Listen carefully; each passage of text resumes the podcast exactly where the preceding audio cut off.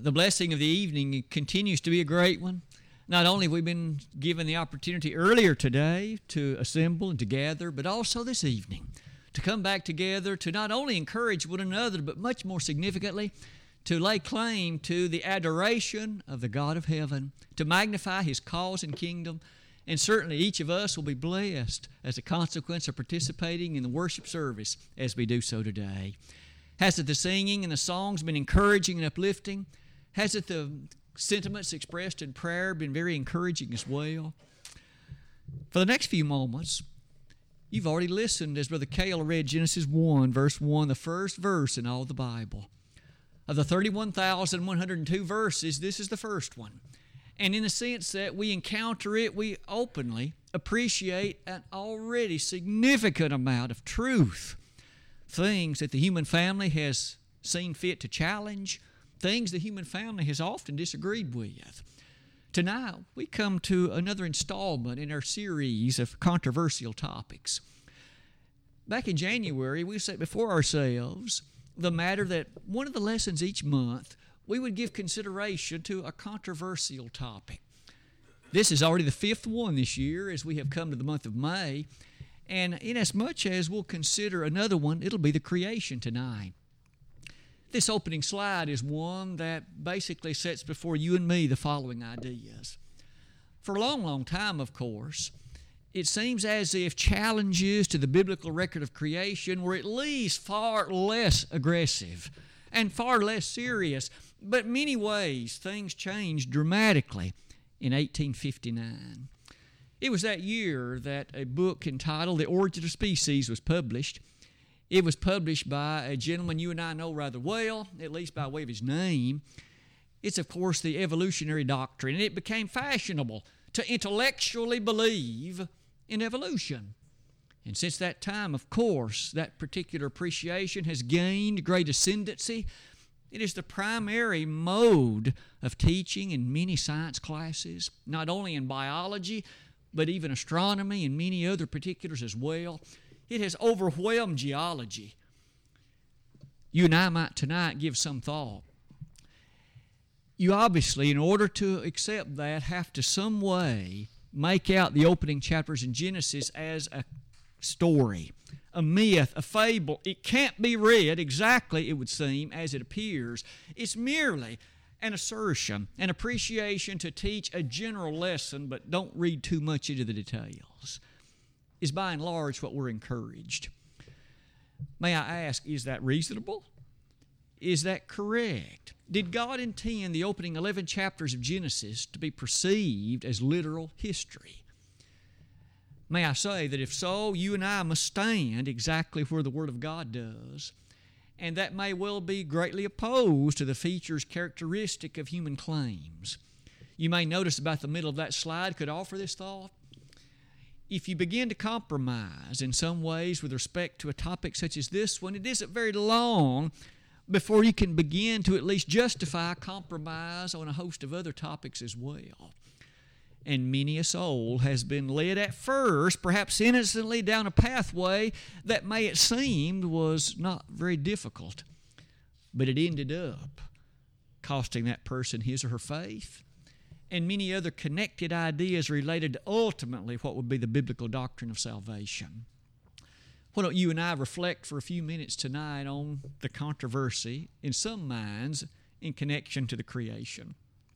Could I begin like this? This whole subject of origins, the entire topic surrounding where did we come from? Where did this universe at large come from? May I offer the following thought? This is not merely an idle consideration. It is not merely an idle topic there are a whole host of matters that relate intricately to it. In many ways, the entire conception of a person's worldview will begin right here. How does a person see himself, this solar system, this universe at large, and his or her place in it? If it came about naturally, that is to say, there was no God in it, and it came about merely by natural force. And may I ask, that means that the entire conception of ethics must have developed that way, and therefore they rest on no higher consideration than human thinking. Why is it wrong to murder? Why is it wrong to cheat on your wife? Why is it wrong to steal? If this is merely some human idea and those things rest on no higher authority than man, then we have a problem. We can understand why some people would claim, well, there isn't anything wrong with it. It's just a matter of your own personal choice and survival of the fittest. But if there is a higher authority who put those matters in place, who especially entrenched in human thinking a wrong and a right, then that authority is to be respected. Again, may I say that there are many things about one's worldview, one's cosmogony, as some would call it, that rest in the beginning elements of the opening chapters of the Bible. You may notice the next thing on that slide. I'm sure we've all heard it said. It's unlikely that you'll know where you're going if you don't have some idea where you came from. There are many in our world today who think that they came from some evolutionary process of ancient matters where some single celled organism over multiplied billions of years has become what they are today. May I say that isn't true? That simply isn't true. There are many elements in physics that wouldn't permit this. But by the very conception of it, may I say that once we know where we've come from, that is to say, how we originated, it answers a lot of questions about what should be the case concerning the journey of where we're going. About the middle of that slide, could I offer the thought there's really only two ultimate possibilities? Now, let me offer this from just a perspective of logic. Only two possibilities. When you give thought to the universe and everything in it, including life, either it came about naturally, somehow by itself, or there's a great force much superior to it that brought all of it into place. Every kind of presentation and every kind of philosophy must ultimately fall in one of those categories or the other because, after all, either it was created, it created itself, and that's it. You and I, of course, strongly recognize which camp we are in due to our conviction in the Bible. But may I say, what about those who don't feel that way? Again, on that slide, you and I know quite well. The Word of God's answer to this is in Genesis 1, verse 1. In the beginning, God created the heaven and the earth. And beginning at that point, we begin to appreciate the fine tuning fashion and the work in which the God of heaven organized and ordered and placed that creation. Remember, the word Genesis, which is the opening book in the Bible, the word means beginnings. It's the book of beginnings. In fact, things like that remind us about the sweetness of how God doesn't leave us in the dark in concerning this. You may notice the next point on that slide. Look with me at just a few of the passages that are such strong faith building ones. We've already noted Genesis 1 1. To that list, I would quickly add Psalm 33, verses 6 through 9. The psalmist, of course, many centuries later would ultimately write things like this By the word of the Lord were the heavens made, and all the host of them by the breath of his mouth. Isn't that powerful? He also included in that presentation, He spake and it was done. He commanded and it stood fast. You see, our God, by the character of the power of His voice, brought things into being. And the Hebrew writer summarized it in Hebrews 11, verse 3. By faith, we understand that the worlds were framed by the Word of God, so that things which are seen were not made of things which do appear. And you and I will stand firmly on the truth of those statements. When asked, how did it all come about?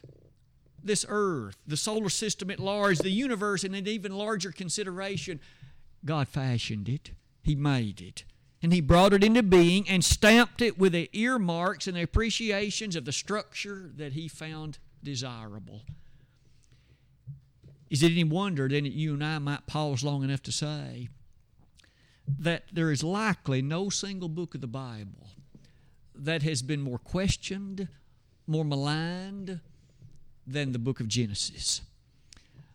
In order to believe in evolution, you have to set aside the first 11 chapters of Genesis in an absolute way. You can never hold to the fact there was a universal flood in the way Genesis describes it. You can never hold the fact there was a Garden of Eden the way Genesis describes it. And you sure cannot have conviction in six days of creation as the book of Genesis details it. You have to have a different worldview and a different appreciation than that. This next slide will go even further than that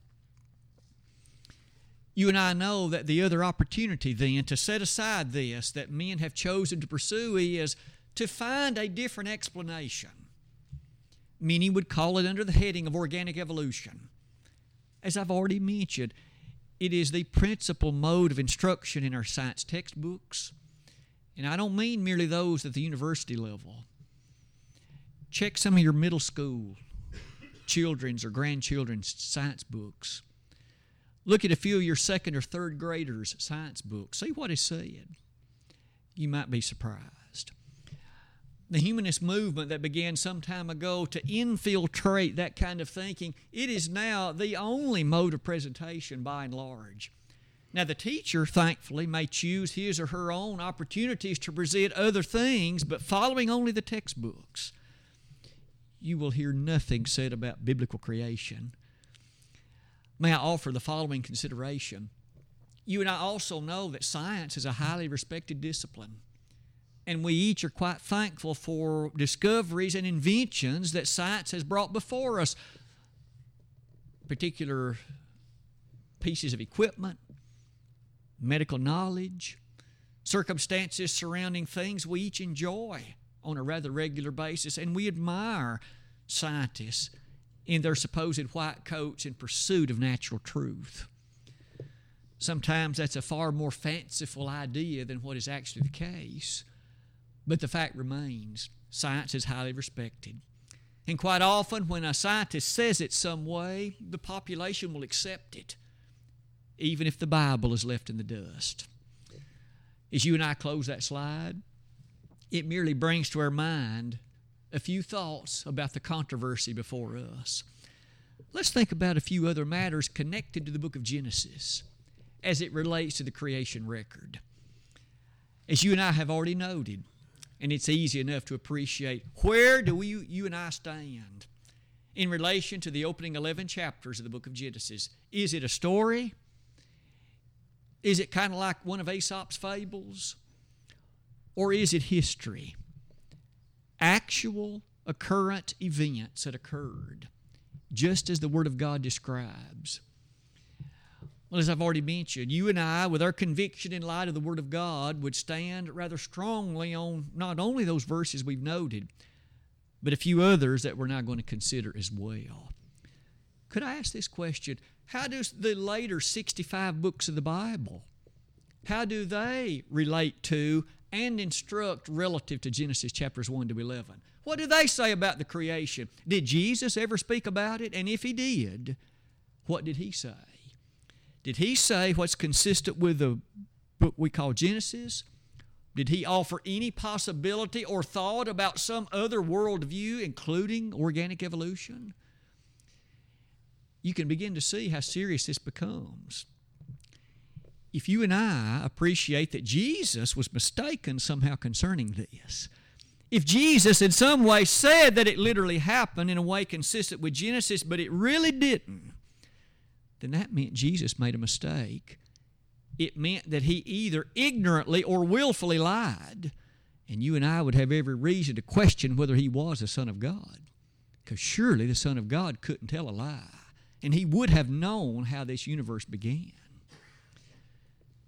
in John chapter 5, verse 46.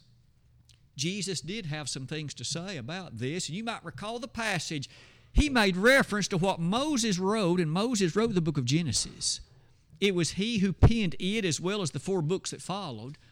And when Moses made record of those things, did Moses know what he was talking about? Did he speak truth or not? Jesus made comment in John 5:46 about what Moses asserted, and Jesus said if you had believed Moses, you would believe in me. Could I offer the thought if you and I mistakenly taken the wrong way features connected to, say, the creation record, then that means we will have opportunity to be in question concerning Jesus himself, based on at least the conclusion of that passage. God cannot lie. Titus 1 verse 2 overwhelmingly highlights the fact our God, who is the God of truth, cannot lie. He can't. It is not a part of that which he can do. And yet, as you and I read what he wrote, what he offered to us by revelation, what do we conclude? Could God have shared with us what took place at the creation in a way that you and I can understand it? Well, obviously, He can because He made us. He knows our intelligence, He understands language and what words convey. And yet, when you and I read the creation record, we come to appreciate things like this. You and I need to appreciate in a loving and strong way that these opening chapters in Genesis have an incredible bearing on some other things, as I would invite you to consider on this next slide. I have been very selective and also very brief. If you look at the 65 books which follow the book of Genesis and you start asking which ones of them make statements about the creation consistent with the book of Genesis, my point would be this if we're going to call the opening 11 chapters of Genesis into question, it's a story, it's a finely told myth. And so we slip those 11 chapters under the rug. How many other chapters must we slide under the same rug? How many later chapters in the Bible must we now interpret in some kind of figurative fashion in which it doesn't mean what it really says? You will be left with very few of the 65 remaining books. If you take out Genesis, at least those considerations connected to creation, that has a direct bearing on Exodus. Apparently, I need to discount portions of that book as well. What about books like Ezekiel, 1 Peter, Romans, 1 Corinthians, Revelation, and on and on it goes? It would appear to me that you might be left with two of the whole 66 books of the Bible that make no reference in any way to the creation. If we compromise the creation record, we might as well compromise virtually all of the remaining books of the Bible. It's a more serious issue than one might be tempted to think, isn't it? Is it any wonder then on that slide? Paul could say in Colossians 1:16, in light of creation, how that the Son brought forth these things, and they were made by him and for him. And he upholds all of it by the word of his power in Revelation 4, verses 5 and following, the very last book in the Bible. Even here, we appreciate the fact that creation is something so majestic that God is deserving of praise because of it. By the way, doesn't that indicate that when we prescribe creation as something other than what God said that it was, we are withholding from Him the glory He's rightfully due due to His creation? Not only that, I've asked you to consider in 2 Peter 3, verses 6 and following, the whole idea of that creation and the nature of the Noahic flood.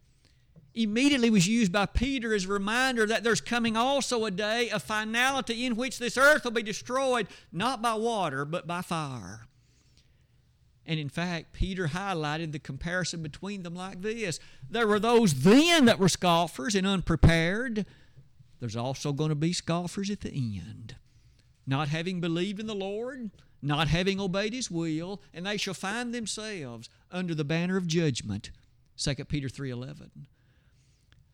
May I offer the thought then in connection to all those matters, even the gospel accounts make references to the creation. I suspect that there would be few books in the Bible that at least many would rank any higher in their estimation than the gospel accounts. And yet, if we slide the Genesis record under the rug, then what do we do with the words of Jesus when he referred to that same record? Should we thus assert that the Lord's words ought to again be discounted? In Matthew 24, beginning in verse 36, Not long before he was crucified, Jesus entered into a discussion in which he challenged them by referring to a man named Noah and a flood that happened and how that God's judgment reigned supreme then, just as it was going to again at the final day, reminding one and all how watchful, how vigilant we each must be. Not only that, what about the statement of Mark 10, verses 6 through 9? In this instance, Jesus was asked a question about the characteristic of what we recognize as marriage. Where did it come from? Who originated the concept of marriage? May I say, every civilization on the planet has understood the place of marriage. And until recently, there was no question one man and one woman. And over the last couple of decades, man has had the nerve to call that part into question at least. But again, it might be asked if it's in every civilization on every planet, I'm sorry, every, every particular continent, then where did it come from? Well, you and I know in the Bible, God originated it in Genesis 2. The very place in which many would choose to call that part into question, and yet there it is. This universal occurrence, this universal happening amongst the human family. It's interesting to notice as you appreciate one last said on that passage. There's a rather interesting presentation in Luke chapter 3. Beginning in verse 23 of that chapter, you and I encounter what may appear to be an astounding listing. You know it well, it's one of those genealogies. So and so was the son of so and so, was the son of so and so, except this time, as that's presented, it begins at Jesus and steps back through time, giving us 76 names, all the way back to Adam. Most would never call some of the later names on that list into question. That person you see who is rather late coming, what about those first ones? All the way back to Adam and then Seth and then the others listed in Genesis chapters 2 and following. If the latter ones were real, what about, what about the first ones? Were they literal people that walked the planet? Surely they were. And that's the way the writer Luke reminds us that, in fact, they existed. As you and I close that slide, it allows me to move us in this direction too. Could I offer you three points of consideration relative to our subject of study tonight? God created the universe and all things in it we stand so strongly on the conviction of that. May we never allow some scientist or group of scientists to put questions in our mind that maybe it really wasn't the way the Bible says. As I mentioned earlier, science isn't always the pristine search of truth that you may suppose. I have worked in that arena. A scientist has his or her suppositions just like anybody else. The data is here. How do I explain it? What is it that I use in terms of the knowledge gained to appreciate an explanation for that data? Well, clearly, if you approach the data with a presupposition of evolution, that's what you'll use to describe it and explain it. But if you don't have that as a supposition, you'll have an alternate explanation. Whatever suppositions you bring to the data will color your explanation. Could I offer you the thought as much as you and I may respect science, may we ever appreciate that those two are fallible people. But the Word of God is not fallible. The Word of God is true. All Scripture is given by inspiration of God. It is profitable for doctrine, for reproof, for correction, for instruction in righteousness. And that statement of Psalm 119, verse 128, the Word of God is true. As you notice a few features of those opening points, the Bible explains to us the origin of these things, including our universe. It is the great power of God that did it. I understand quite well that those in the scientific community on occasion will have us believe that there was some explosion in the distant past and a big bang, as it's called, and everything in this universe the matter, the mass, the energy, was all somehow an incredibly tiny dot, minuscule in size, and all of it came from that. There's a whole host of scientific problems with that, may I say. But may you and I recognize the Word of God still says that that's not how it happened. One other thing about that text would be a reminder that when Jesus made references to these things, including the development of life, he made statements that simply are not true in any way connected to any evolutionary scheme. Adam didn't just evolve. He didn't come about by some long process prior to him. Adam was the first man, 1 Corinthians 15 45. And as we read about him, he was aware, he was sentient, he was very bright. So much so he could name the animals and remember what he called them. How good's your memory? Adam could, and he did. May I say that that prescription concerning our ancient ancestors, we often fail to give them sometimes the credit they deserve. Some of the things they built are still on the planet. What about some of the things you and I build today? Buildings, bridges, you name it. Are they going to last a few thousand years? Mm, probably not. Isn't it interesting in light of those things? What about point number two? God created the universe and all things therein but the Word of God has something to say about the time frame in which He did it. Here, of course, is a point wherein there is a great deal of distinction between what many might wish to believe and what the Word of God so clearly and easily says. Six days, you say. Have you heard someone make the statement, well, that word day there means a long era or epoch of time. And so, really, there's enough time here for evolution. That really means six incredibly long periods of time, stretching over multiplied millions, if not billions of years. May I say, does that not call somewhat into question? If God meant day, what word should he have used? And could I offer this thought?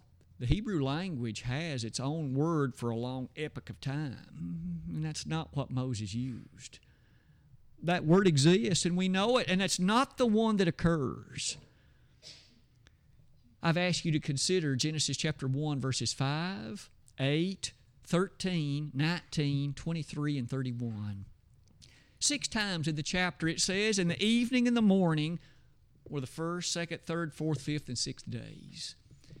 If it had been the intention of the Holy Spirit to indicate to us a day as you and I would appreciate it, could there have been a better way than to arrive at the thought that each one of these days involved an evening and a morning? This was not a long epoch of time. In fact, isn't it true that if it were, it really poses another question How did the plants of day three live multiplied millions of years with no sunlight, which didn't come along till day four? Isn't that interesting? How did the trees survive with multiplied millions of years without the pollinators that would occur on day five? Interesting, isn't it? We cannot take the position that these were long eras or epochs of time. The Hebrew word doesn't put us in that position. And may I offer this thought? I've asked you to consider that there is an adjective that preceded each one of these references first day, second day, third day. It certainly is true that there are occasions in the Word of God in which the word day can be used in a figurative fashion. No question about that. The book of Zephaniah has as its theme the day of the Lord. Well, is that a literal day? Or is that an occasion respective of an occurrence of God's judgment? And it's the latter. But could I ask you to note this?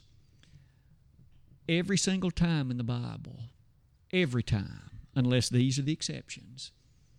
When the word day is preceded by an adjective like first, second, third, fourth, or so on, every single time it's a literal 24 hour period we call a day, unless these are the exceptions. Did the Holy Spirit intend to convey to us six literal days? He did. In fact, would you read with me Exodus 20? Verses 8 and following. I'll call your attention to verse 11. Let's let the Holy Spirit identify this. What kind of days were these? Moses, of course, in writing would put it in this language Exodus chapter 20, verse number 11. For in six days the Lord made heaven and earth, the sea, and all that in them is, and rested the seventh day. Wherefore the Lord blessed the seventh day, the, the Sabbath day, and hallowed it. The point, perhaps, to note for you and me is this in that passage, the inspired writer said, It is true that the Lord made heaven and earth, the sea, and everything in them in six days. What kind of day was that? It's in the very same context that identifies remember the Sabbath day, keep it holy. The fourth of the Ten Commandments. So, Moses, are you saying the day that one recognizes as the Sabbath, which is a Saturday, is that the same kind of day that's identified and described as the ones in the Lord's creation? Absolutely. It's the same kind of day in six days. You and I thus mustn't question the reality of the literal character of those days in the Genesis record. What about point number three? God created the universe and all things therein in six literal days not that long ago. Not that long ago. You've already heard me make reference tonight to the typical presentation of this universe is a bit less than 14 billion years old, as we usually are told. And our solar system is somewhat over 5 billion years old, as we're told. And Earth is about 4.6 billion years, years old, as we are often told. But does the Bible give that kind of time frame? May I invite you to consider this particular slide? One thing the Genesis record sets before us is this Isn't it true? In the beginning, God created the heaven and the earth. And you and I recognize that in that creation, mankind came along five days later. Five. Adam was created on day six. So you have five days between the creation of earth and the formation of Adam.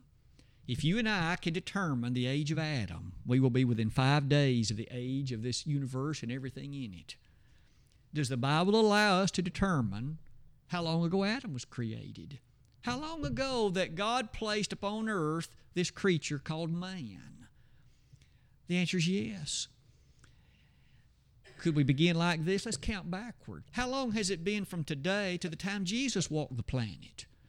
There isn't anybody that would question that one. Even our calendar tells us that one. You and I are currently living in the year 2023 AD. What does AD mean? Anno Domini, in the year of our Lord. The year of our Lord. It's been roughly 2,000 years from now until the time Jesus walked the planet. No one would question that. Let's go back even further. How long was it from Jesus back to Abraham? That again is a matter of easy answer. No one would question. He was right at 2,000 years.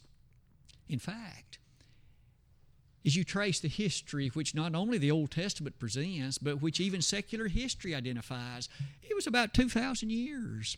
So that means Abraham walked this planet 4,000 years ago, roughly. 2,000 years back to Christ, and then 2,000 years further than that back to Abraham. We only have one thing left Counting back even further, how long was it from Abraham back to Adam? You and I would have a difficult time answering that one were it not for the records of Genesis chapter 5 and Genesis chapter 11. Because in those two chapters, we have these records one by one. You and I notice that Adam bore a son. We have not only the name of the son, but we know Adam's age when the son was born. And then that son, Adam had a son, or Seth had a son, and we know his age when his son was born. All we have to do is take a calculator and add up the ages. And that will step us in time from Adam all the way to Abraham. And you've probably guessed it. It's approximately 2,000 years. 2,000 years from Adam to Abraham, 2,000 years from Abraham to Jesus, 2,000 years from Jesus till now, the sum can't be much more than 6,000 years. The age of this planet, the age of the universe, can't be numbered much over 6,000 years. You see, God's fashioning of this universe and everything in it helps us appreciate that He is in control, and though man may have different ideas, it doesn't change what the Scriptures present, nor should it be utilized as a tactic to cause our faith to teeter or to wobble. What men say doesn't change what God said. As you close that slide with me, it allows us to draw a point of conclusion like this. In the beginning, God created the heaven and the earth. And the earth was without form and void, and darkness was upon the face of the deep. And the Spirit of God moved upon the face of the waters, and God said, Let there be light. And there was light. And suddenly, you and I notice the first day. Isn't it interesting to highlight then that God's creative record and the activities sent before us isn't hard to understand? Men have often tried to complicate matters by bringing in other philosophies and other ways to somehow fit evolutionary dogma into what the Bible says, as if we can hold evolution in one hand and the Bible in the other and appreciate they go hand in hand. They don't. They never will. The Word of God, you see, is what you and I appreciate how that this origin, this universe, the founding character of Genesis, and the beginning that it describes. I hope that that reminder tonight for each of us has been a strong encouragement to the opening chapters of Genesis and a reminder that if we call that into question, we must call much of the rest of the Bible in question as well, and that's a tragedy. That's awful.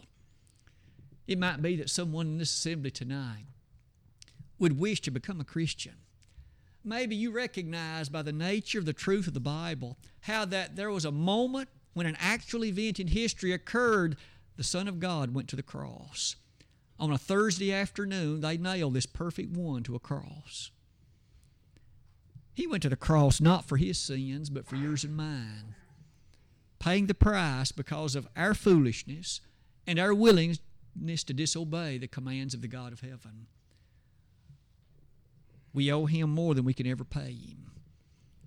Our faithful obedience is what he asks and what he demands.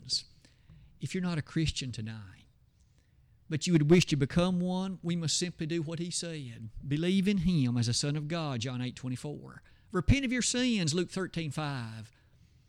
Confess the greatness of his name as a son of God, to borrow the wording of Matthew 10 38 and then be buried in baptism for the remission of your sins acts 2.38 if you have known that kind of life but you have perhaps in recent moments begun to live in ways that are not consistent with the teaching of the word of god. He still loves you. He hasn't given up on you. Don't give up on yourself. Return to the faithfulness that you once had known. Make repentance of those sins. Make confession of them. He's promised to forgive you. We'd be happy to help, to assist, to encourage in any way that we might do it tonight. Brother Larry has selected a Psalm Encouragement 714, and if you would wish to come, we invite you to do it now while together we stand and while we sing.